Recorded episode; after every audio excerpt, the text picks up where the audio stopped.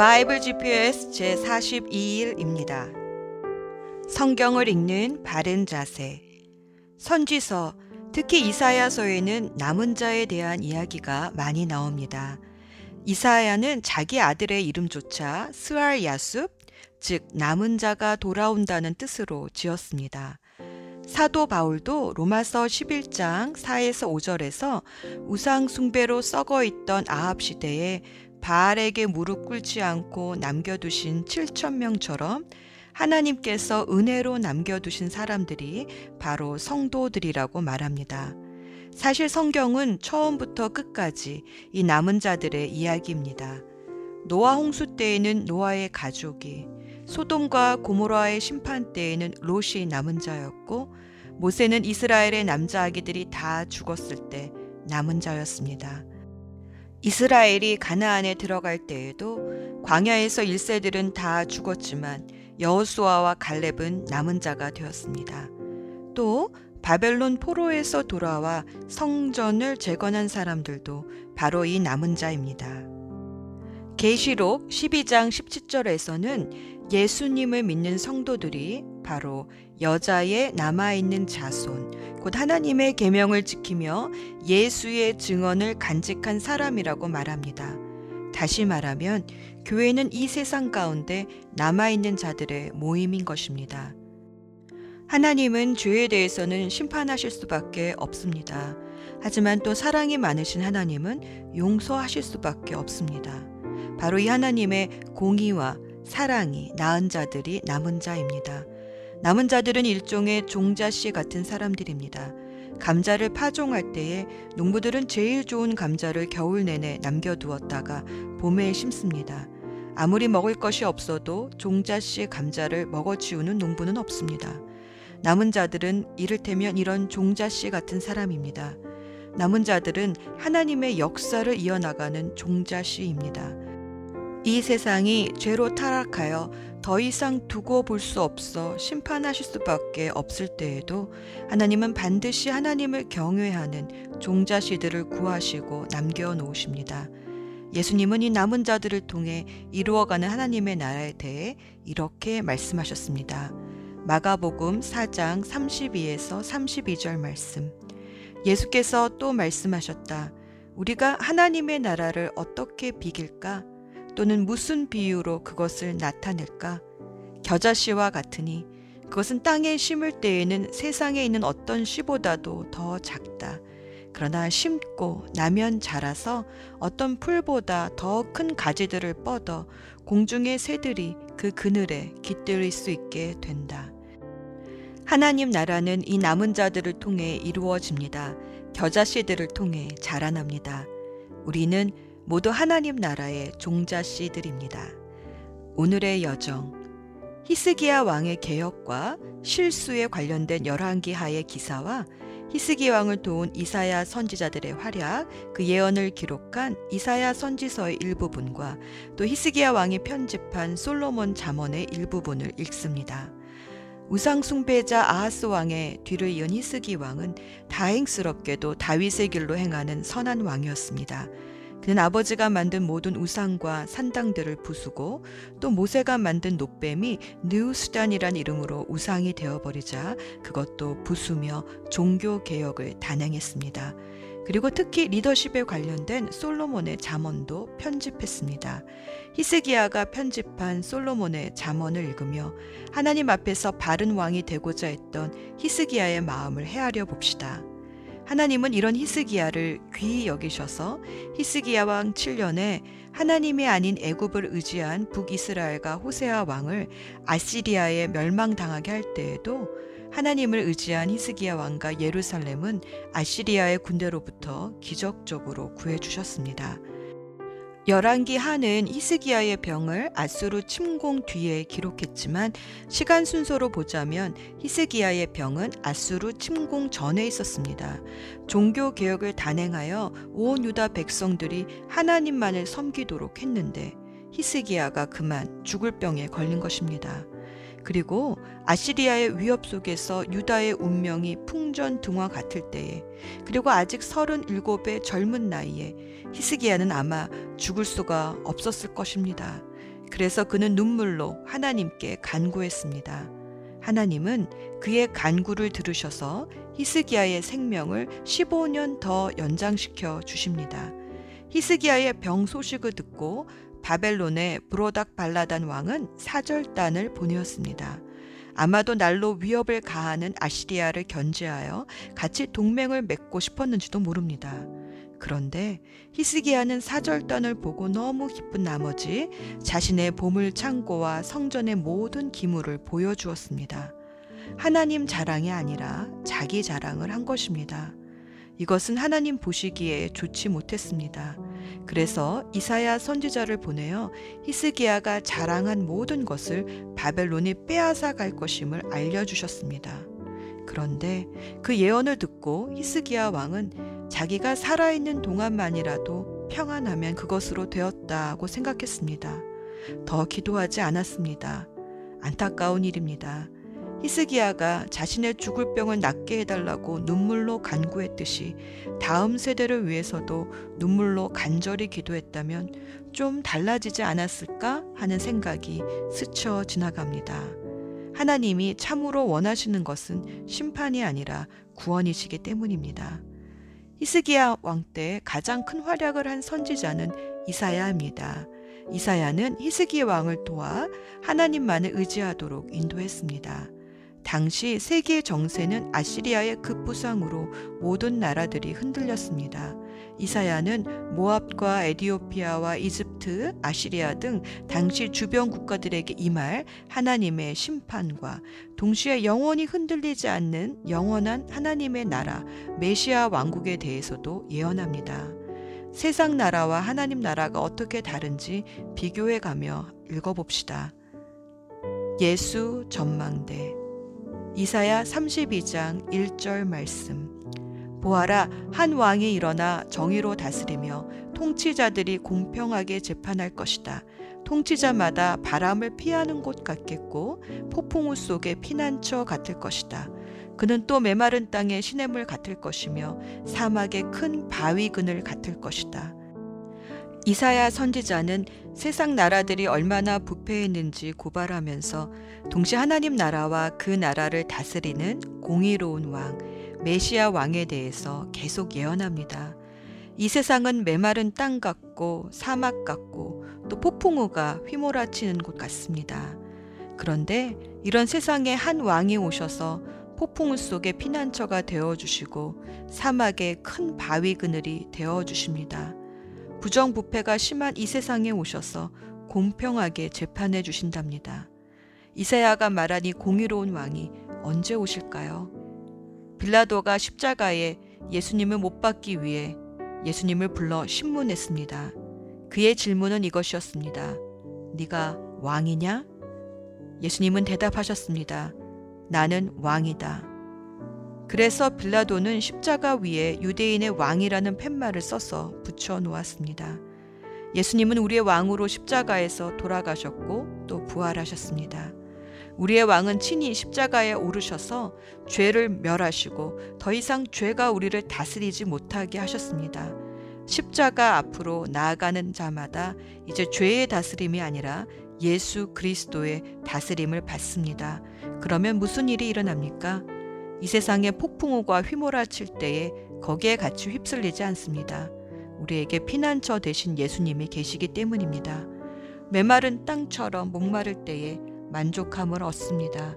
우리에게 영원한 생수가 되시는 예수님이 계시기 때문입니다.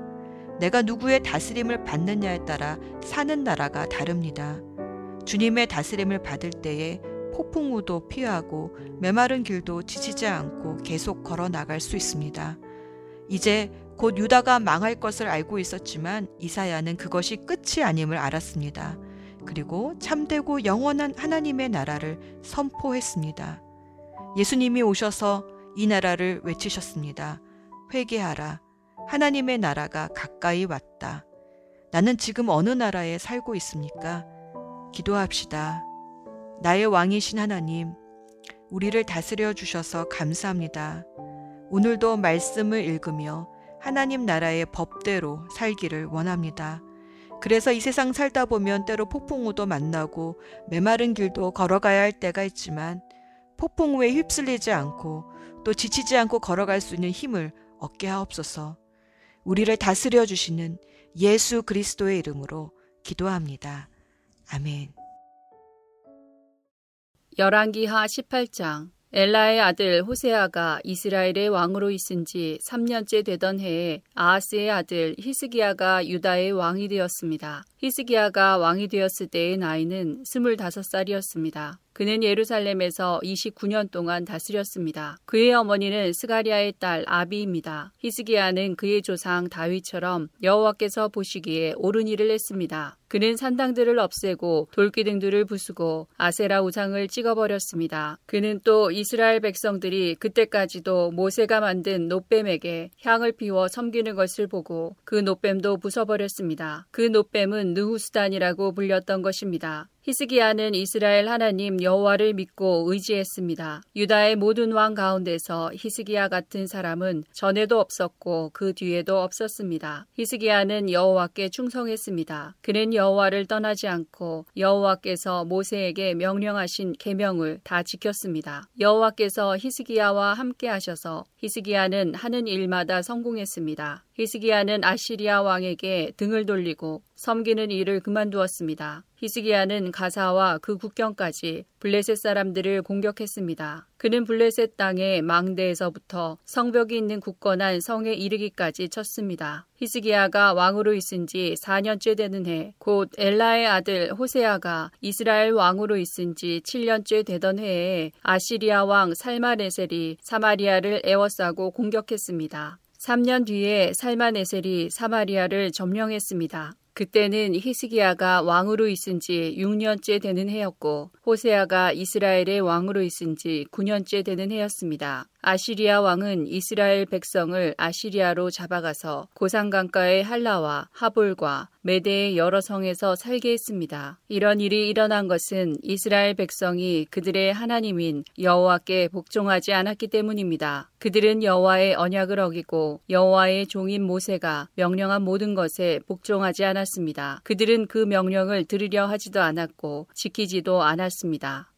잠언 이십오 장. 이것들도 솔로몬의 잠언으로서 유다왕 히스기야의 신하들이 모은 것입니다. 이를 숨기는 것은 하나님의 영광이요 이를 잘 살피는 것은 왕의 영광이다. 하늘은 높고 땅은 깊듯이 왕의 마음은 헤아리기 어렵다. 은에서 찌꺼기를 없애라. 그래야 금속 세공업자가 쓸만한 은그릇을 만들 수 있다. 왕 앞에서 악한 자를 없애라. 그러면 의를 통하여 왕위가 굳게 세워진다. 왕 앞에서 잘난 체하지 말고 높은 관리들 자리에 끼어들지 마라. 말석에서 상석으로 올라오라고 초대받는 것이 대중 앞에서 말석으로 쫓겨 내려가는 것보다 훨씬 낫지 않겠는가. 내가 눈으로 본 것을 조급하게 법정에 알리지 마라. 나중에 내 이웃이 너를 망신시키면 어떻게 할 것이냐. 너는 이웃과 다툴 때 남의 비밀을 말하지 마라. 그것을 듣는 자가 너를 망신시킬 것이요. 나쁜 평판이 너를 계속 따라다닐 것이다. 경우에 합당한 말은 은쟁반에 놓여진 금사가와 같다. 지혜자의 책망은 들을 줄 아는 귀에 금 귀고리와 순금 목걸이 같다. 믿을 만한 심부름꾼은 그를 보낸 주인에게 추수하며 땀 흘릴 때에 마시는 얼음물 같아서 그 주인의 마음을 시원하게 한다. 선물한다고 말만 하는 사람은 비 없는 구름과 바람 같다. 끈기 있게 설득하면 통치자의 마음도 움직이고 부드러운 혀는 뼈도 녹인다. 꿀을 찾았거든 먹을 만큼만 먹어라. 너무 많이 먹으면 토할 것이다. 이웃집에 너무 들락거리지 마라. 그가 실증내고 미워할까 두렵다. 자기 이웃을 해치고자 거짓 증언하는 사람은 몽둥이나 칼, 날카로운 화살과 같다. 어려울 때 신용이 없는 사람을 의지하는 것은 썩은 이나 다친 발을 의지하는 것과 같다. 마음이 무거운 자 앞에서 노래하는 것은 추운 날 남을 발가벗기는 것과 같고 터진 상처에 식초를 붓는 것과 같다. 내 원수가 굶주리거든 그에게 먹을 것을 주어라. 목말라 하거든 마실 물을 주어라. 그리하면 그는 머리에 숯불을 든 것 같이 부끄러워하고 여호와께서는 내게 상을 주실 것이다. 북풍이 비를 몰고 오듯 험담하는 혀는 분노를 초래한다. 옥상 한 구석에서 사는 것이 다투는 사는 아내와 같이 사는 것보다 낫다. 먼 나라에서 보내온 좋은 소식은 목마른 영혼의 냉수와 같다. 의인이 악인에게 굴복하는 것은 우물이 흐려지고 샘이 썩는 것과 같다. 꿀을 너무 많이 먹으면 몸에 해롭고 자기 영광을 구하는 것도 명예롭지 못하다. 자기를 다스리지 못하는 자는 성벽이 무너진 성과 같다.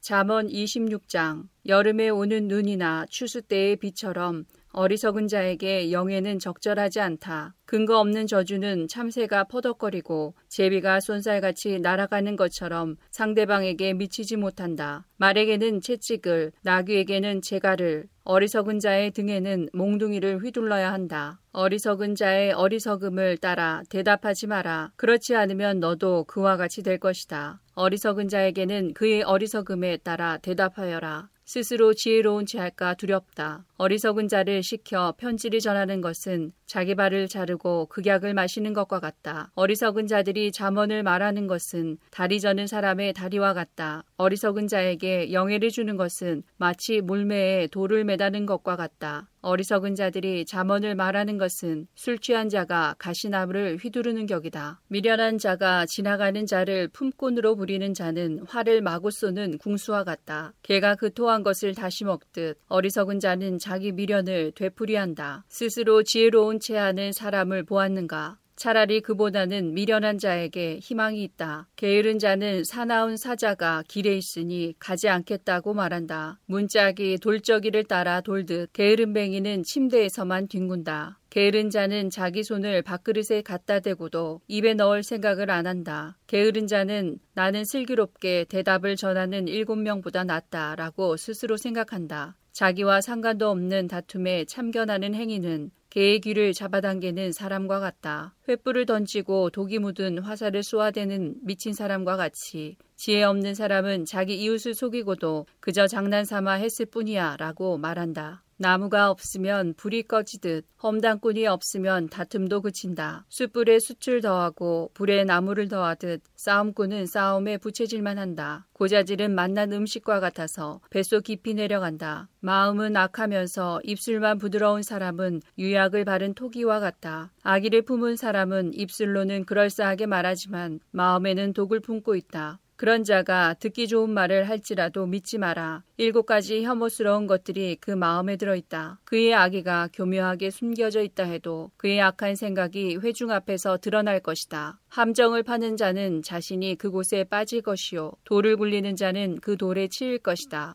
거짓말하는 혀는 상대를 미워하고 아첨하는 입은 상대를 파멸로 이끈다.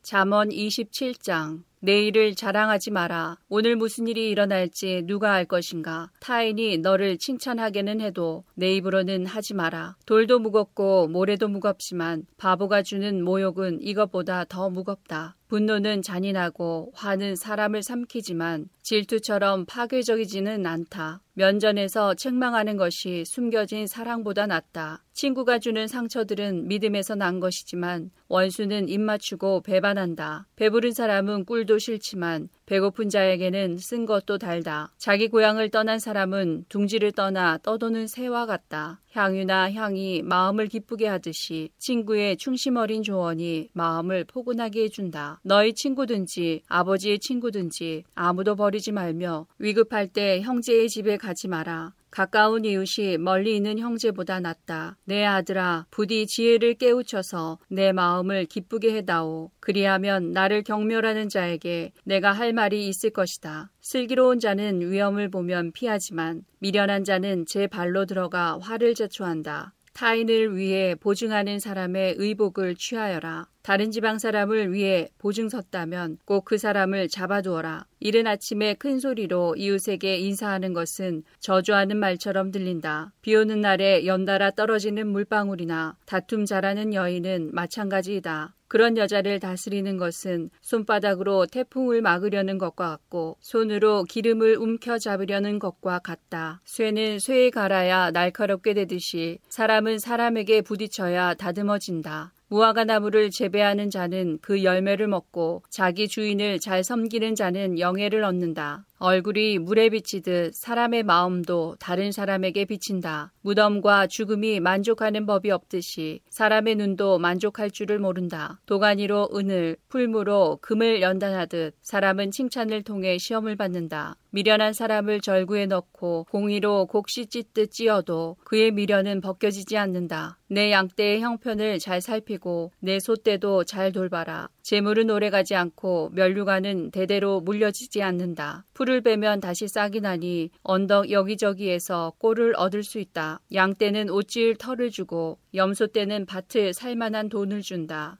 염소젖은 넉넉하여 너와 내 가족, 너의 여종들이 모두 먹고도 남을 것이다. 잠언 이십팔 장. 악인은 쫓는 자가 없어도 도망치나 의인은 사자처럼 담대하다. 나라가 부패하면 지도자가 자주 바뀌지만 슬기롭고 지혜로운 지도자는 나라를 안정시킨다. 가난한 자를 압제하는 권력자는 곡식을 나달 하나 남김없이 쓸어가는 폭우와 같다. 법을 무시하는 자는 악인을 칭찬하나 법을 지키는 자는 악인들과 싸운다. 악한 사람들은 법을 무시하나 여호와를 찾는 사람들은 온전히 법을 지킨다. 금없이 행동하는 가난뱅이가 행실이 비뚤어진 부자보다 낫다. 법을 지키는 자는 분별이 있는 사람이지만 불량배의 친구는 아버지를 망신시킨다. 고리대금으로 재산을 늘리는 자는 가난한 자에게 후히 베푸는 사람을 위해 재산을 늘릴 뿐이다. 법을 지키지 않는 자의 기도는 거짓된 기도이다. 정직한 자를 미혹하는 자는 자신의 함정에 빠질 것이나 흠없는 사람은 복을 받는다. 부자는 스스로 지혜롭다고 여기지만 명철을 지닌 가난한 사람은 자신을 살핀다. 의인이 권력을 잡으면 나라가 잘 되지만 악인이 권력을 잡으면 백성들이 모조리 피해 도망간다. 자기 죄를 숨기는 자는 형통하지 못할 것이나 죄를 자백하고 버리는 자는 긍휼을 얻을 것이다. 항상 여호와를 경외하는 사람은 복되지만 고집쟁이는 재난에 떨어진다. 힘없는 백성을 압제하는 악한 권력자는 으르렁거리는 사자요 굶주린 곰과 같다. 무식한 통치자는 압제만 일삼지만 부정한 소득을 미워하는 자는 장수할 것이다. 살인자는 죽을 때까지 피해 다녀야 한다. 아무도 그를 돕지 않을 것이다. 흠없이 행동하는 사람은 위험에서 보호받으나 그 행실이 비뚤어진 자는 졸지에 망한다. 자기 논을 경작하는 자는 먹을 양식이 많겠지만 공상만 하는 자는 가난하게 될 것이다. 성실한 사람은 크게 복을 받지만 일확천금을 노리는 자는 처벌을 면치 못할 것이다. 편애하는 것은 좋지 못하다. 사람은 빵 한 조각 때문에 범죄할 수 있다. 구두쇠는 부자 되기에 정신이 없어서 가난이 자기를 찾아올 줄 예상하지 못한다. 책망하는 사람이 아첨하는 사람보다 나중에 더욱 귀히 여김을 받을 것이다. 부모의 물건을 훔치고도 죄가 아니라고 하는 자는 강도나 마찬가지이다. 탐심이 가득한 사람은 분쟁을 일으키지만 여호와를 의지하는 자는 형통할 것이다. 자기를 믿는 자는 어리석지만 지혜를 따르는 사람은 구원을 얻을 것이다. 가난한 자에게 베푸는 사람은 부족함이 없겠고 가난한 자들을 못 본 채 하는 자는 저주를 배로 받을 것이다. 악인이 권력을 잡으면 백성들이 숨지만 악인이 망하면 의인은 번창한다. 잠언 이십구 장. 자주 책망을 받으면서도 계속 고집을 부리는 사람은 졸지에 망할 것이다. 아무런 구제책이 없다. 의인이 권력을 잡으면 백성이 기뻐하나 악인이 권력을 휘두르면 백성이 신음한다. 지혜를 사랑하는 자는 자기 아버지에게 기쁨을 주지만 창녀와 사귀는 아들은 아버지의 재산을 탕진한다. 공의로운 왕은 나라를 경고히 하나 뇌물을 좋아하는 왕은 나라를 망친다. 이웃에게 아첨하는 자는 그의 발밑에 함정을 파는 자이다. 악인의 죄는 스스로 올무에 걸리게 하지만 의인은 노래하며 기뻐한다. 의인은 가난한 사람의 인격을 존중하나 악인은 인정사정이 없다. 거만한 자는 도시에 폭동을 일으키나 지혜로운 자는 화를 가라앉힌다. 지혜로운 사람과 미련한 사람이 재판을 하면 미련한 자는 길길이 날뛰며 비웃고 잠잠하지 않는다. 피에 굶주린 자는 정직한 자를 미워하여 그의 생명을 노린다. 어리석은 자는 자기 분노를 드러내지만 지혜로운 자는 절제한다. 통치자가 거짓말에 귀를 기울이면 그의 신하들이 모두 타락한다. 가난한 자와 압제자가 함께 살지만 여호와께서는 모두의 눈에 빛을 비추신다. 왕이 가난한 자를 공평하게 재판하면 그의 왕위가 영원히 견고할 것이다. 행실을 고치라고 후려치는 매는 지혜를 주지만 멋대로 내버려둔 아들은 어머니를 망신시킨다. 악인이 권력을 잡으면 죄가 기승을 부리지만 의인은 반드시 그들이 망하는 것을 볼 것이다. 내 아들을 징계하여라. 그러면 그가 내게 평안을 줄 것이다. 그가 내 영혼에 기쁨을 안겨줄 것이다. 계시가 없으면 백성이 제멋대로 날뛰지만 율법을 지키는 자는 복이 있다. 말로만 하면 종은 절대로 행동을 고치지 않는다. 알면서도 행실을 고치지 않는다. 조급하게 말하는 사람을 보았는가? 미련한 자가 그보다 더 희망이 있다. 종이 어리다고 곱게 다루면 나중에는 자식인 양 행동할 것이다. 노하는 자는 다툼을 일으키고 성미가 조급한 사람은 많은 죄를 짓게 된다. 사람이 교만하면 낮아지고 마음이 겸손하면 영예를 얻을 것이다. 만약 내가 도둑을 돕는다면 스스로 자신을 해치는 꼴이 될 것이며 법정에서 선서를 하여도 증언할 말이 없을 것이다. 사람을 두려워하면 올무에 걸리지만 여호와를 신뢰하는 자는 안전할 것이다. 많은 사람이 통치자를 만나 아첨하고자 하나 공정한 판결은 여호와께로부터 나온다. 의로운 자들은 부정직한 사람을 미워하나 악인은 행실이 바른 자를 미워한다.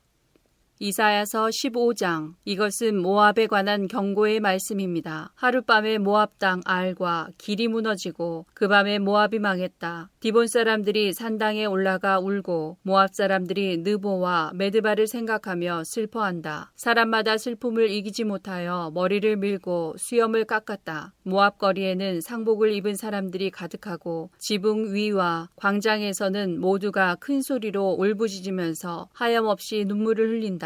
헤스본과 엘르알레 사람들이 부르짖는 소리가 저 멀리 야하스까지 들린다. 그러므로 모압의 용사들마저 겁에 질려 두려움에 떨며 넋을 잃고 있다. 내 마음이 모압을 생각하며 부르짖는다. 모압 사람들이 소알로 피하고 에글라 슬리시아로 도망한다. 그들이 울며 루이스로 가는 산길을 올라가 호로나임으로 가는 길에서 처참하게 부르짖는다. 니므림 물은 말라버렸고 풀도 시들었고 나무들도 다 죽었고 푸른 것이라고는 하나도 남지 않았다. 그러므로 그들이 모아두었던 것을 거두어 가지고 그것들을 버드나무 골짜기로 가져간다. 울부짖는 소리가 모압 온 땅에 퍼져 에글라임과 부엘엘림에까지 들린다. 디몬 물에는 피가 가득하게 되었다. 디몬의 재앙을 더 내릴 것이다. 모압에 얼마 남지 않은 사람들과 적군을 피한 사람들을 내가 사신을 보내어 죽이겠다.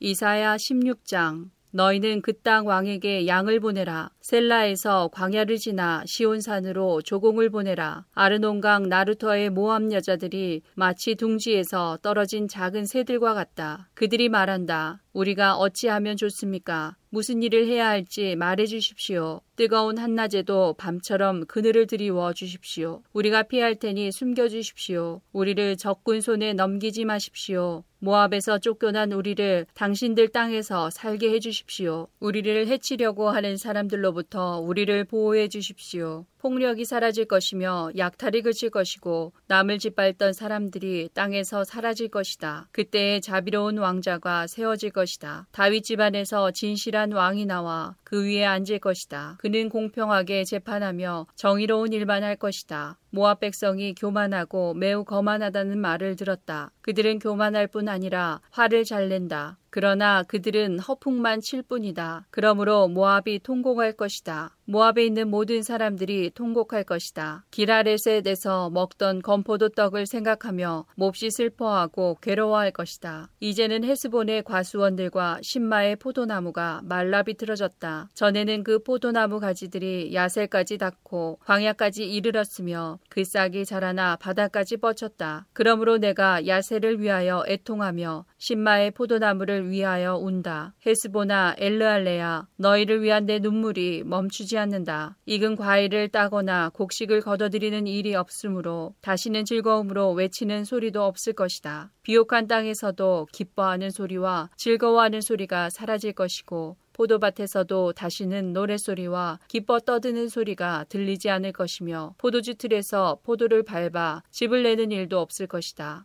내가 그들에게서 추수의 기쁨을 빼앗아갈 것이다. 그러므로 마치 수금처럼 내 마음이 모압을 생각하며 통곡한다. 내 속에서부터 기라레셋을 생각하며 슬피 운다. 모압 사람이 산당에 올라가 제사를 지내지만 헛된 수고만 한다는 사실을 깨닫고 자신들의 신전으로 찾아가서 기도를 하지만 아무 소용이 없을 것이다. 이것이 전에 여호와께서 모압에 관해 하신 말씀이다. 이제 여호와께서 다시 말씀하신다. 삼 년이 못되어 모압이 자랑하던 것들과 그 모든 백성의 무 우리가 다 모욕을 당할 것이다. 이 삼 년은 품꾼이 정해놓고 일하는 횟수와도 같다. 살아남는 자가 별로 없을 것이며 그들조차도 쇠약해질 것이다. 이사야 십팔 장. 에티오피아의 강 건너편 벌레들이 날개를 퍼득거리는 소리가 가득한 땅에 재앙이 닥칠 것이다. 그곳 사람들이 사신들을 배에 태워 날강 하류로 보낸다. 키가 크고 피부가 매끄러운 백성에게로 가거라. 그 땅이 강들에 의해 나뉘었고 멀리 있는 다른 민족들까지 정복하여 두려움을 주는 나라의 백성에게로 가거라. 이 땅에 사는 사람들아, 다 보아라. 산 위에 깃발을 올리는 것을 보아라. 나팔 소리가 울려 퍼지는 것을 들어라. 여호와께서 이처럼 내게 말씀하셨다. 내가 나의 처소에서 뜨거운 더위 속에 내리쬐는 햇볕같이 가을 추수 때에 맺히는 이슬과도 같이 잠잠히 바라볼 것이다. 꽃은 피었으나 아직 추수하기 전 새 포도가 맺혀 익어갈 때에 칼로 나무를 베어버리고 가지를 찍어버리듯이 적군에게 이같이 할 것이다. 죽은 너의 군사들은 산새들과 들짐승의 먹이가 될 것이다. 새들이 그것으로 여름을 나고 땅의 모든 짐승들이 그것으로 겨울을 날 것이다. 그때에 키가 크고 피부가 매끄러운 사람들, 어디에서나 남에게 두려움을 주는 백성, 다른 민족을 정복하는 강한 백성, 그 땅이 강들로 나뉜 나라의 백성이 예물을 가지고 만군의 여호와의 이름만이 높임을 받는 시온산으로 올 것이다.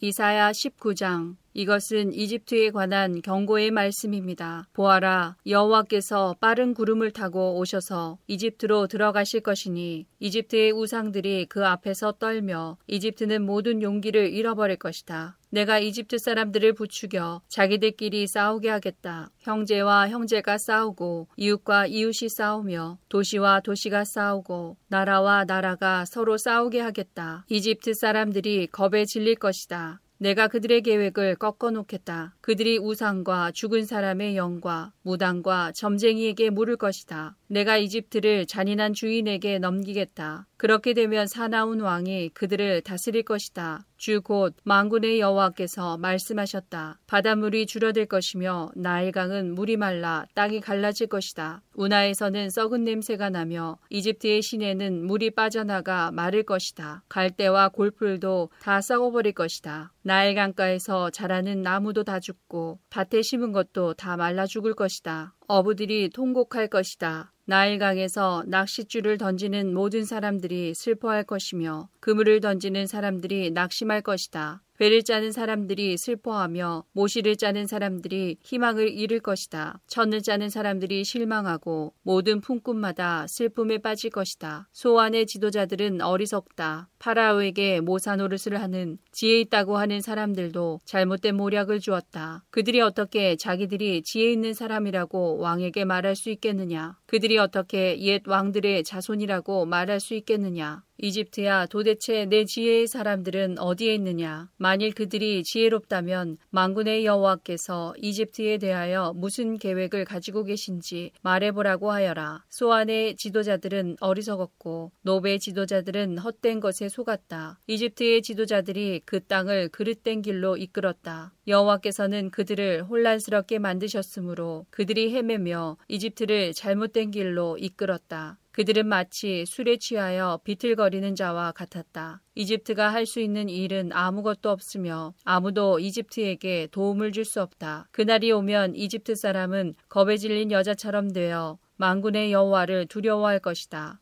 왜냐하면 주께서 손을 들어 그들을 치실 것이기 때문이다. 그들은 유다라는 이름만 듣고도 모두 무서워할 것이다. 왜냐하면 만군의 여호와께서 이집트를 치려는 계획을 세우셨기 때문이다. 그날이 오면 이집트 땅의 다섯 성에서 사람들이 가나안 말, 곧 히브리 말을 하며 만군의 여호와께 충성을 맹세할 것이다. 그 다섯 성 가운데 한 성은 태양의 성이라는 이름으로 불리게 될 것이다. 그날이 오면 이집트 땅 한가운데 여호와를 섬기는 제단이 세워지고 이집트 국경에는 여호와를 기리는 기념비가 세워질 것이다. 이것이 이집트 땅에서 만군의 여호와를 나타내는 표적과 증거가 될 것이다. 그들이 억눌림을 당하여 여호와께 부르짖으면 주께서 그들을 구원해 줄 사람을 보내어 억누르는 사람들의 손에서 그들을 구하게 하실 것이다. 이처럼 여호와께서 자신을 이집트 사람들에게 알리실 것이다. 그날에 이집트 사람들이 여호와를 알고 여호와께 제물과 예물을 바치면서 예배할 것이요 여호와께 서원을 하고 또 그 서원한 것을 갚을 것이다. 여호와께서 이집트 사람들을 심판하신 후에는 그들을 고쳐주실 것이다. 이집트 사람들이 여호와께로 돌아올 것이며 여호와께서 그들의 기도를 들어주시고 치료해 주실 것이다. 그날이 오면 이집트에서 아시리아로 이어지는 큰 길이 놓일 것이다. 그래서 아시리아 사람과 이집트 사람이 서로 오가며 그들이 함께 여호와를 섬길 것이다. 그날이 오면 이스라엘과 아시리아와 이집트가 삼국 동맹을 맺을 것이니 이것이 온 세계에 복이 될 것이다. 만군의 여호와께서 그 나라들에게 복을 주시며 말씀하시기를 이집트야 너는 나의 백성이다. 아시리아야 내가 너를 지었다. 이스라엘아 너는 내 것이다. 너희 모두 복을 받아라 하실 것이다.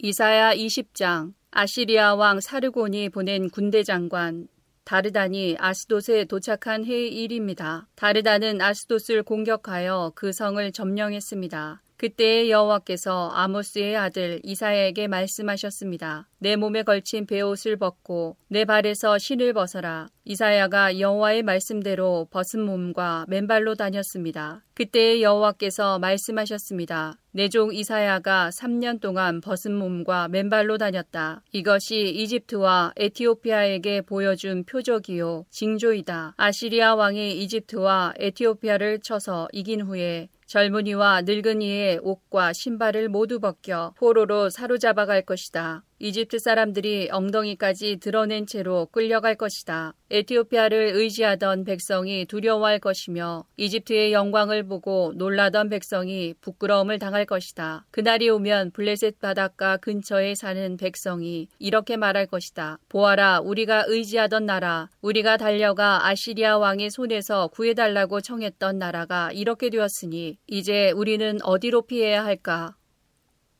이사야 이십이 장. 주 곧 만군의 여호와께서 이렇게 말씀하셨다. 너는 왕궁 관리인 셈나에게 가라. 가서 그에게 전하여라. 여기에서 무엇을 하고 있느냐? 누가 여기에 내 무덤을 파라고 하더냐? 어찌하여 내가 높은 곳에 너의 무덤을 만드느냐? 어찌하여 내 자신을 위하여 바위에 누울 장소를 파느냐? 권력을 잡은 사람아 보아라. 나 여호와가 너를 단단히 묶어서 던져버릴 것이다. 너를 머리수건처럼 돌돌 말아서 넓은 땅으로 던져버릴 것이다. 내가 거기에서 죽을 것이고 내가 자랑하던 전차도 거기에 있을 것이며 너는 내 주인의 집에서 부끄러운 사람이 될 것이다. 내가 너를 이 높은 자리에서 쫓아내고 내 자리에서 너를 몰아내겠다. 그날이 오면 내가 히스기야의 아들인 내 종 엘리야김을 부르겠다. 내가 내 옷을 빼앗아 그에게 입혀주고 내 허리띠를 그에게 둘러주겠다. 그리고 내가 차지하고 있는 높은 자리까지 그에게 주고 그를 예루살렘 백성과 유다 집안의 아버지가 되게 하겠다. 내가 또 다윗 집의 열쇠를 그의 어깨에 걸어주겠다. 그가 문을 열면 아무도 닫지 못하며 그가 문을 닫으면 아무도 열지 못할 것이다. 그가 단단한 판에 굳게 박힌 못처럼 견고해질 것이다. 그가 자기 집안을 영예롭게 할 것이다. 그의 집안의 모든 영광이 그에게 달릴 것이며 어른이나 어린아이나 다 그에게 의지할 것이다. 그들이 마치 그에게 매달린 접시와 항아리들 같을 것이다. 만군의 여호와의 말씀이다. 그날이 오면 단단한 판에 박힌 못이 사가서 부러져 떨어질 것이고 거기에 매달린 것도 다 깨져버릴 것이다. 여호와의 말씀이다.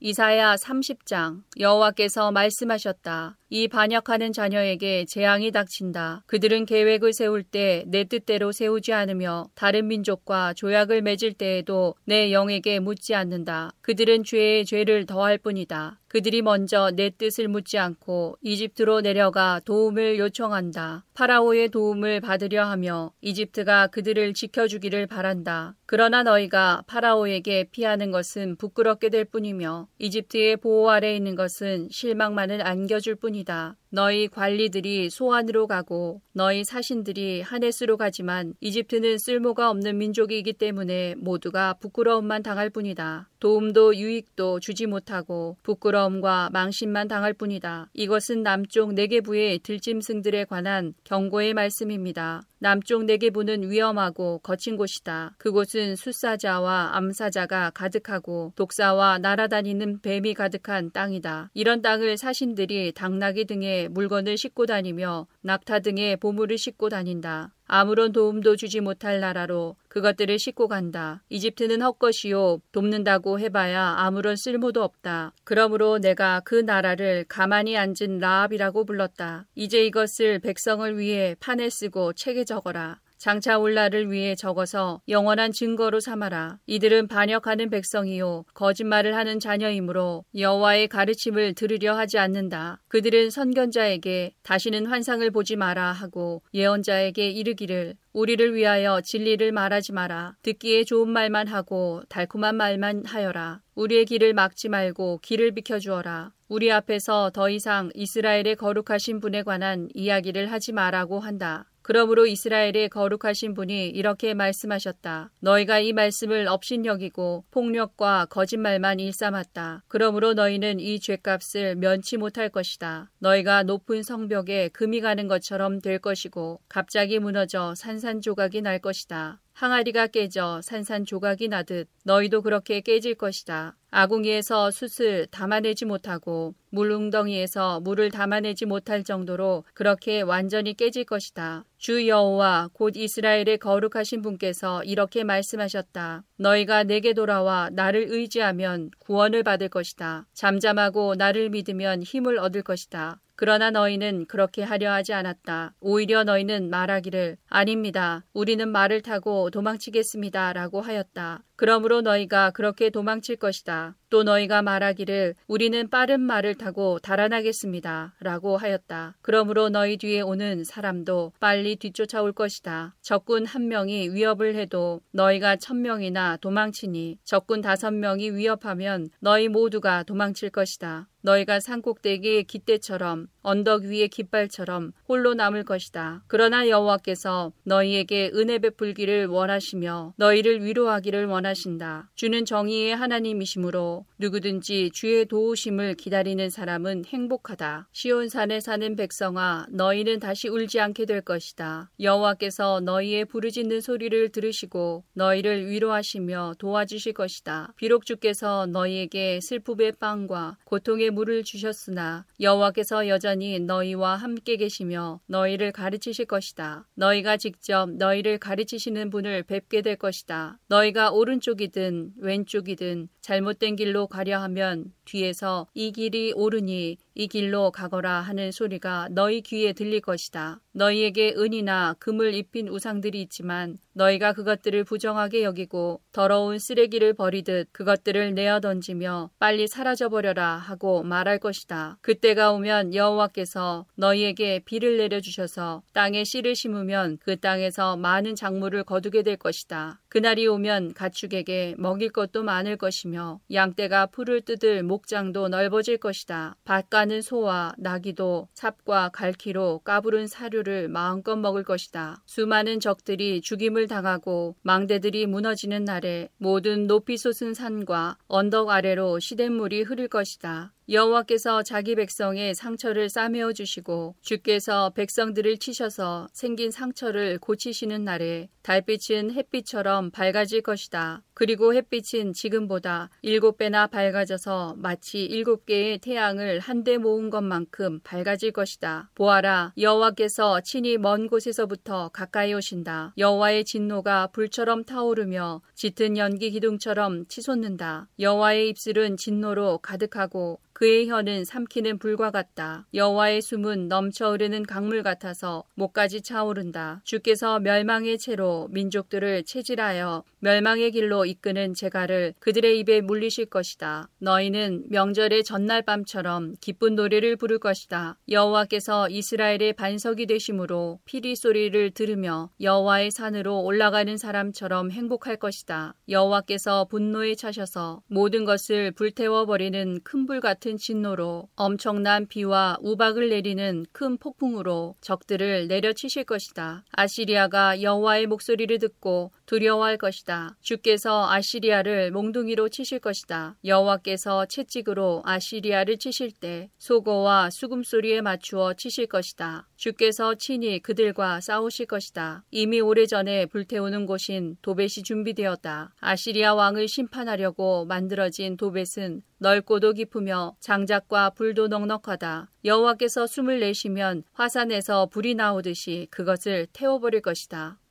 이사야 삼십일 장. 이집트로 내려가 도움을 요청하는 사람에게 재앙이 닥칠 것이다. 그들은 말을 의지하고 수많은 전차와 강한 기병대를 믿으면서도 이스라엘의 거룩하신 분은 의지하지 않고 여호와께 도움을 요청하지도 않는다. 그러나 여호와께서는 지혜로우셔서 그들에게 재앙을 내리실 것이다. 여호와께서는 이미 하신 말씀을 거두지 않으신다. 주께서 일어나셔서 악한 백성과 싸우시며 악을 행하는 자들을 돕는 백성과 싸우신다. 이집트 사람은 사람이지 하나님이 아니며 그들의 말도 한낱 짐승에 불과할 뿐 영은 아니다. 여호와께서 진노의 팔을 펴시면 돕는 사람이나 도움받는 사람이나 모두 넘어지고 쓰러져 망하고 만다. 여호와께서 내게 이렇게 말씀하셨다. 사자나 새끼사자가 먹이를 잡고 으르렁거릴 때에 수많은 목자들이 무리를 지어 몰려오더라도 사자는 그들이 외치는 소리에 꿈쩍도 하지 않는다. 그들이 소리를 질러도 놀라지 않는다. 이와 같이 만군의 여호와께서도 내려오셔서 시온산 위에서 싸우실 것이다. 새가 날개를 치며 둥지를 지키듯이 만군의 여호와께서 예루살렘을 지키실 것이다. 예루살렘을 보호하시고 구원하실 것이다. 예루살렘을 넘어와서 구하실 것이다. 너희 이스라엘의 자손아, 너희가 반역했던 하나님께 돌아오너라. 그날이 오면 너희가 직접 손으로 만든 금 우상과 은 형상들을 다시는 섬기지 말아야 한다. 우상을 만든 것은 분명히 너희의 죄다. 아시리아가 망하겠으나 사람의 칼로 망하지 않는다. 내 칼을 피해 아시리아 사람들이 도망하며 아시리아의 젊은이들은 사로잡혀 노예가 될 것이다. 지휘관들도 내 전투 깃발을 보면 겁에 질려서 도망칠 것이다. 예루살렘에 타오르는 불꽃이 되시는 여호와 하나님의 말씀이다.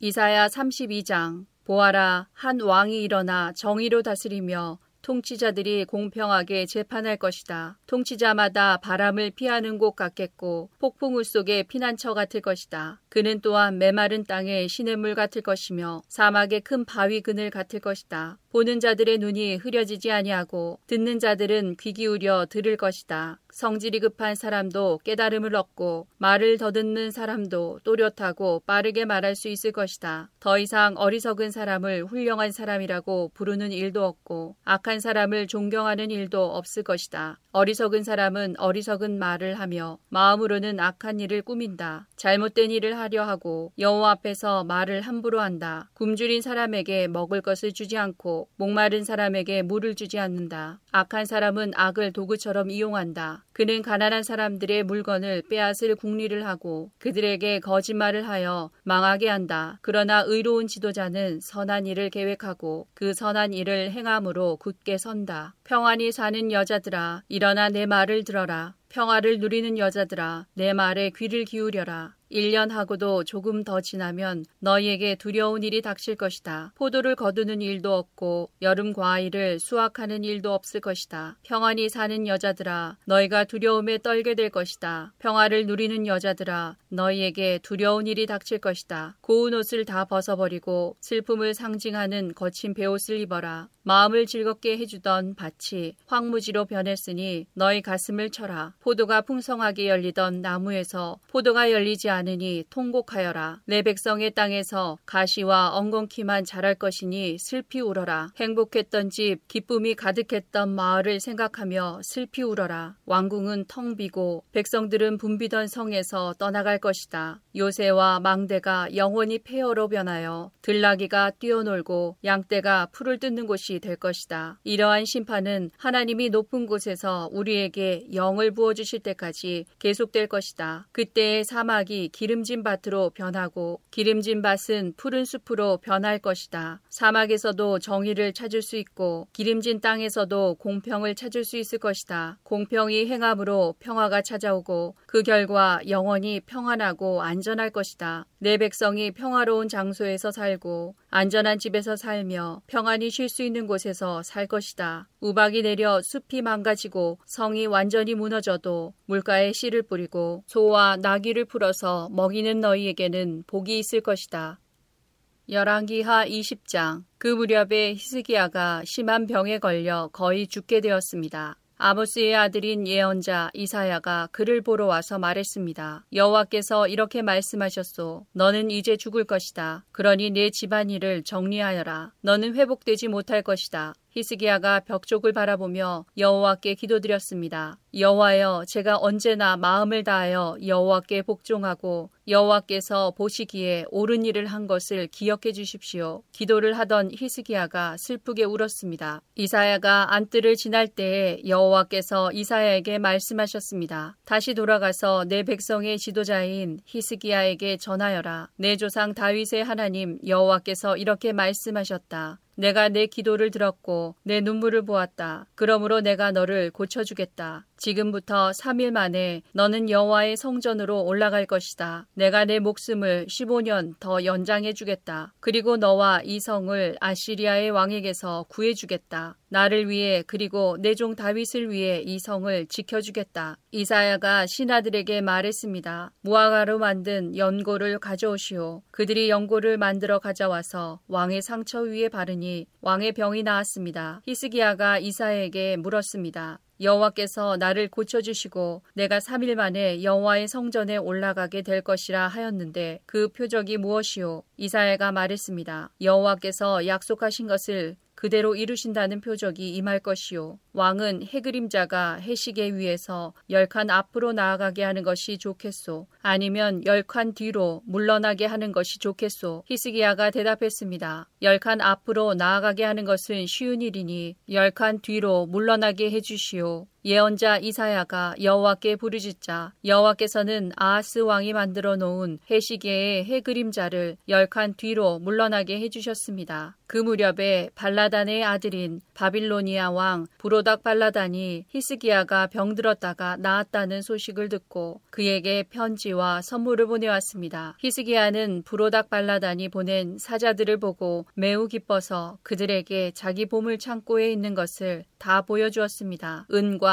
금과 향료와 값진 향유를 보여주고 자기의 칼과 방패들도 보여주었습니다. 히스기야는 자기가 가진 귀한 것들과 왕궁과 나라 안에 있는 것을 하나도 빠짐없이 보여주었습니다. 예언자 이사야가 왕에게 가서 물었습니다. 이 사람들이 무슨 말을 했소? 이 사람들은 어디에서 온 사람들이요? 히스기야가 대답했습니다. 이 사람들은 먼 나라 바빌로니아에서 왔소. 이사야가 왕에게 물었습니다. 그들이 왕궁에서 무엇을 보았소? 히스기야가 대답했습니다. 내 집에 있는 것은 다 보았소. 내 보물창고에 있는 것은 하나도 빠짐없이 다 보여주었소. 그러자 이사야가 히스기야에게 말했습니다. 여호와의 말씀을 들으시오. 장차 내 왕궁 안에 있는 모든 것을 바빌로니아에 빼앗길 날이 올 것이다. 내 조상들이 이날까지 쌓아놓은 모든 것을 빼앗겨 아무것도 남지 않을 것이다. 이것은 나 여호와의 말이다. 또 내가 낳은 자녀들도 포로로 끌려가서 바빌로니아 왕궁의 내시가 될 것이다. 히스기야가 이사야에게 말했습니다. 당신이 전한 여호와의 말씀은 옳은 말씀이요. 그가 이렇게 말한 것은 그가 마음속으로 내가 왕으로 있는 동안에는 평화와 안정이 있겠지라고 생각했기 때문입니다. 이사야 삼십팔 장. 그 무렵에 히스기야가 심한 병에 걸려서 거의 죽게 되었습니다. 아모스의 아들인 예언자 이사야가 그를 보러 와서 말했습니다. 여호와께서 이렇게 말씀하셨습니다. 너는 이제 죽을 것이다. 그러니 내 집안일을 정리하여라. 너는 다시 회복되지 못할 것이다. 히스기야가 얼굴을 벽 쪽으로 향하여 여호와께 기도드렸습니다. 오 여호와여, 내가 언제나 진실하고 순전한 마음으로 주께 복종하고 주께서 보시기에 옳은 일을 한 것을 기억해 주십시오. 이렇게 기도하고 나서 히스기야는 크게 통곡하였습니다. 그때 여호와께서 이사야에게 말씀하셨습니다. 다시 돌아가서 히스기야에게 전하여라. 내 조상 다윗의 하나님이신 여호와께서 이렇게 말씀하셨다. 내가 내 기도를 들었고 내 눈물을 보았다. 그러므로 보아라. 내가 내 목숨을 십오 년 더 늘려주겠다. 그리고 너와 이 성을 아시리아의 왕에게서 구해주겠다. 내가 이 성을 지켜주겠다. 이사야가 말했습니다. 여호와 하나님은 약속하신 것을 그대로 이루십니다. 여호와께서 그 증거를 왕에게 보여주실 것입니다. 보십시오. 왕의 해시계에 비친 해 그림자를 열 칸 뒤로 물러나게 하시겠다고 말씀하셨습니다. 말 그대로 해 그림자가 아하스의 해시계에서 열 칸 뒤로 물러났습니다. 유다왕 히스기야는 병이 나은 뒤에 이 노래를 지었습니다. 나는 아직 한창 나이인데 죽음의 문으로 들어가야 하나, 나의 남은 생명을 빼앗겨야 하나, 내가 사람 사는 땅에서는 여호와를 뵙지 못하겠구나, 이 땅에 사는 사람들을 다시 보지 못하겠구나, 목자의 장막처럼 내 집도 뽑혀서 옮겨질 것이며 배 짜는 사람이 배를 말아 배틀에서 베어내듯이 내 생명도 끝날 것이다. 얼마 안 가서 여호와께서 내 생명을 거두어 가실 것이다. 나는 밤새도록 울부짖었다. 여호와께서 사자같이 내 모든 뼈를 꺾으셨다. 얼마 안 가서 주께서 내 생명을 거두어 가실 것이다. 나는 제비처럼 학처럼 울었고 비둘기처럼 신음하며 내 눈이 아프도록 하늘을 쳐다보았다. 여호와여, 괴롭습니다. 나를 구해 주십시오. 여호와께서 내게 하신 말씀을 그대로 이루셨는데 내가 무슨 말을 할 수 있을까? 내 영혼이 이러한 고통을 당하니 내 잠마저 모두 달아났다. 여호와여, 이 모든 일이 일어났지만 내 생명은 살아날 것입니다. 나의 영혼이 이 모든 일을 극복하고 살아날 것입니다. 주께서 나를 낫게 해주시고 살려주셨습니다. 내가 이런 고통을 겪은 것이 내게는 유익이었습니다. 여호와께서 나를 사랑하심으로 나를 죽음의 구덩이에서 건지시고 내 죄를 주께서 멀리 던져버리셨습니다. 죽은 사람은 주께 찬양의 노래를 부르지 못합니다. 죽은 사람은 주를 의지하지 못합니다. 살아있는 사람만이 내가 지금 주를 찬양하듯 주를 찬양할 수 있습니다. 아버지들은 자녀에게 여호와께서 미쁘신 분임을 가르칩니다. 여호와께서 나를 구하셨습니다. 내 평생 악기 연주에 맞추어 여호와의 성전에서 여호와를 찬양하겠습니다. 그런 뒤에 이사야가 말했습니다. 무화과 나무로 만든 연고를 가져오시오. 신하들이 연고를 만들어 가져와서 왕의 상처 위에 바르니 왕의 병이 나았습니다. 히스기야가 이사야에게 물었습니다. 여호와께서 나를 고쳐주실 표적이 무엇이오? 내가 여호와의 성전에 올라가게 될 표적이 무엇이오?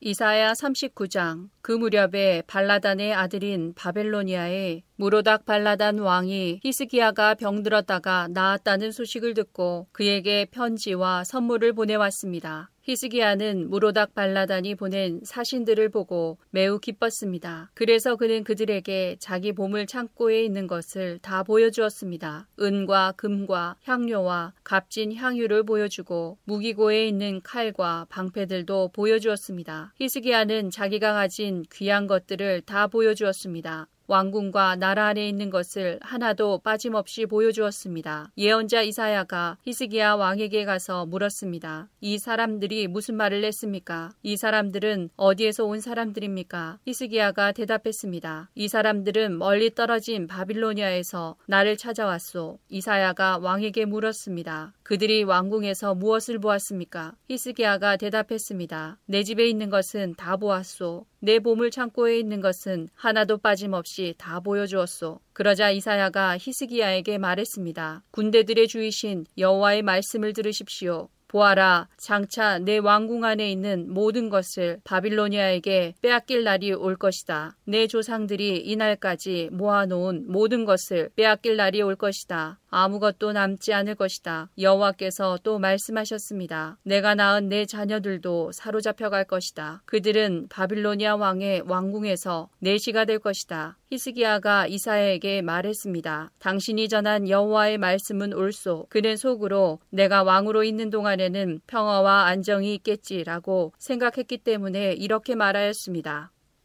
열왕기하 십팔 장. 히스기야가 왕으로 있은 지 십사 년째 되던 해에 아시리아 왕 사네립이 유다를 공격했습니다. 사네립은 성벽으로 굳건하게 둘러싸인 유다의 모든 성을 공격하여 점령했습니다. 그러자 유다 왕 히스기야가 라기스에 있는 아시리아 왕에게 사신을 보내어 말했습니다. 내가 잘못했습니다. 이곳에서 떠나 주십시오. 그러면 요구하시는 대로 다 드리겠습니다. 그러자 아시리아 왕이 히스기야에게 은 삼백 달란트가량과 금 삼십 달란트가량을 요구했습니다. 히스기야는 여호와의 성전과 왕궁 보물 창고에 있는 모든 은을 사네립에게 주었습니다. 히스기야는 여호와의 성전 문과 문기둥에 자기가 입 펴놓은 금을 벗겨내어 아시리아 왕에게 모두 주었습니다. 아시리아 왕이 군대 장관 다르단과 랍사리스와 랍사게를 큰 군대와 함께 라기스에서 예루살렘에 있는 히스기야 왕에게 보내며 히스기야 왕을 치라고 명령하였습니다. 그들은 예루살렘에 도착하여 윗 연못에서 흘러나오는 물길 곁에 멈추어 섰습니다. 윗 연못은 빨래집 밭으로 가는 길가에 있었습니다. 그들이 왕을 부르자 엘리야김과 셈나와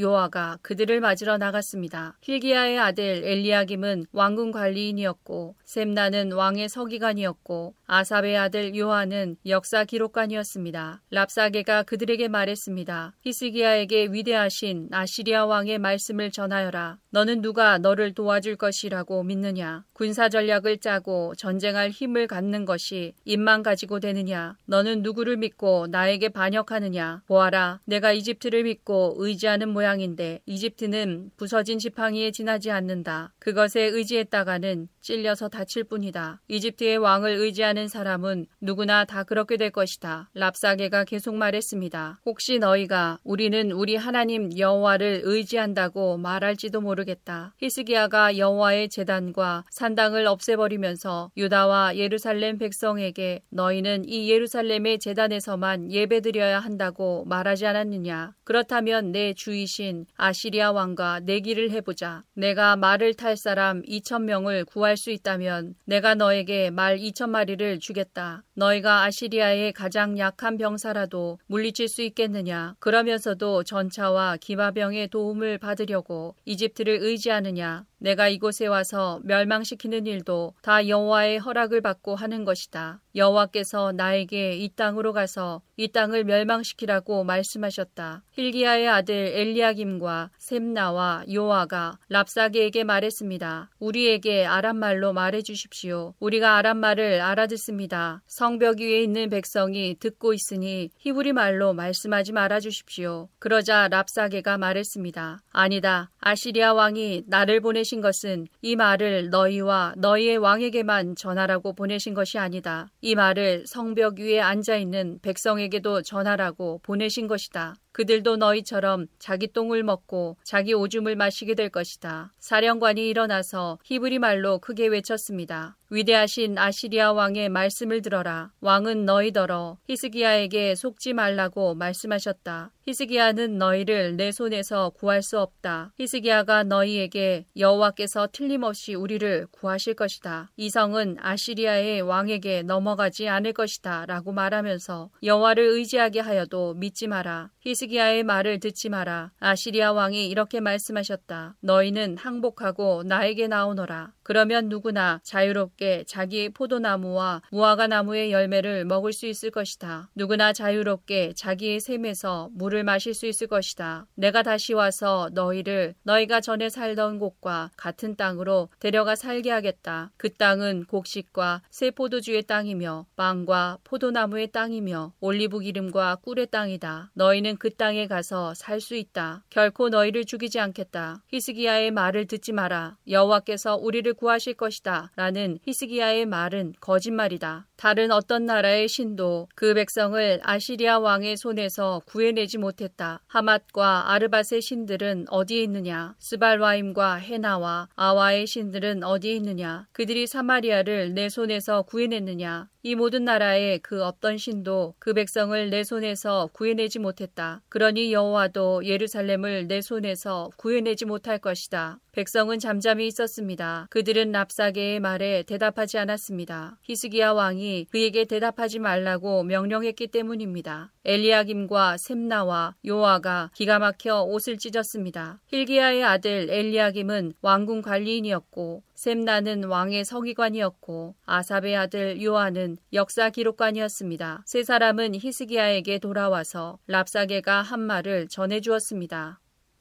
열왕기하 십구 장. 히스기야 왕도 그 말을 듣고 자기 옷을 찢었습니다. 그는 너무나 슬퍼서 베옷을 입고 여호와의 성전으로 갔습니다. 히스기야는 엘리야김과 셈나와 나이든 제사장들을 아모스의 아들인 예언자 이사야에게 보냈습니다. 엘리야김은 왕궁 관리인이었고 셈나는 왕의 서기관이었습니다. 그들은 모두 베옷을 입고 이사야에게 갔습니다. 그 사람들이 이사야에게 말했습니다. 히스기야 왕께서 이렇게 말씀하셨습니다. 오늘은 슬픔과 심판과 부끄러움의 날이요. 마치 아이를 낳을 때가 되었는데도 아이를 낳을 힘이 없는 여자와도 같소. 아시리아 왕이 랍사게를 보내어 살아계신 하나님을 조롱했소. 당신의 하나님 여호와께서도 그 말을 들으셨을 것이요. 당신의 하나님 여호와께서도 그를 책망하실 것이요. 그러니 살아남은 이스라엘 백성을 위해 기도드려 주시오. 이와 같이 히스기야의 신하들이 이사야에게 오자 이사야가 말했습니다. 그대들의 왕께 여호와께서 하신 말씀을 전하시오. 너는 아시리아 왕의 신하들이 한 말 때문에 두려워하지 마라. 내가 아시리아의 왕에게 한 영을 넣으리니 그는 자기 나라에서 들려오는 어떤 소문을 듣고 자기 나라로 돌아가게 될 것이다. 그러면 내가 그를 그곳에서 칼에 맞아 죽게 하겠다. 그때 랍사게가 돌아가다가 아시리아 왕이 라기스에서 떠났다는 말을 듣고 림나로 가서 만났습니다. 왕은 림나성에서 싸우는 중이었습니다. 아시리아 왕은 에티오피아 왕 디르하가가 자기를 치려 한다는 보고를 듣고 히스기야에게 사람들을 보내어 말했습니다. 내가 의지하는 하나님께 속지 마라. 아시리아 왕이 예루살렘을 정복하지 못할 것이라는 내 하나님의 말을 믿지 마라. 너는 아시리아의 왕들이 여러 나라들을 멸망시킨 일을 들어 알고 있을 것이다. 너라고 해서 구원받을 것이라고 생각하지 마라. 나의 조상들은 고산과 하란 과 레셉을 멸망시켰고 들라살에 사는 에덴 백성을 멸망시켰다. 하지만 그 백성들의 신들도 그들을 구원하지는 못했다. 하맛과 아르밧의 왕들이 어디에 있느냐? 스발와임 성의 왕이 어디에 있느냐?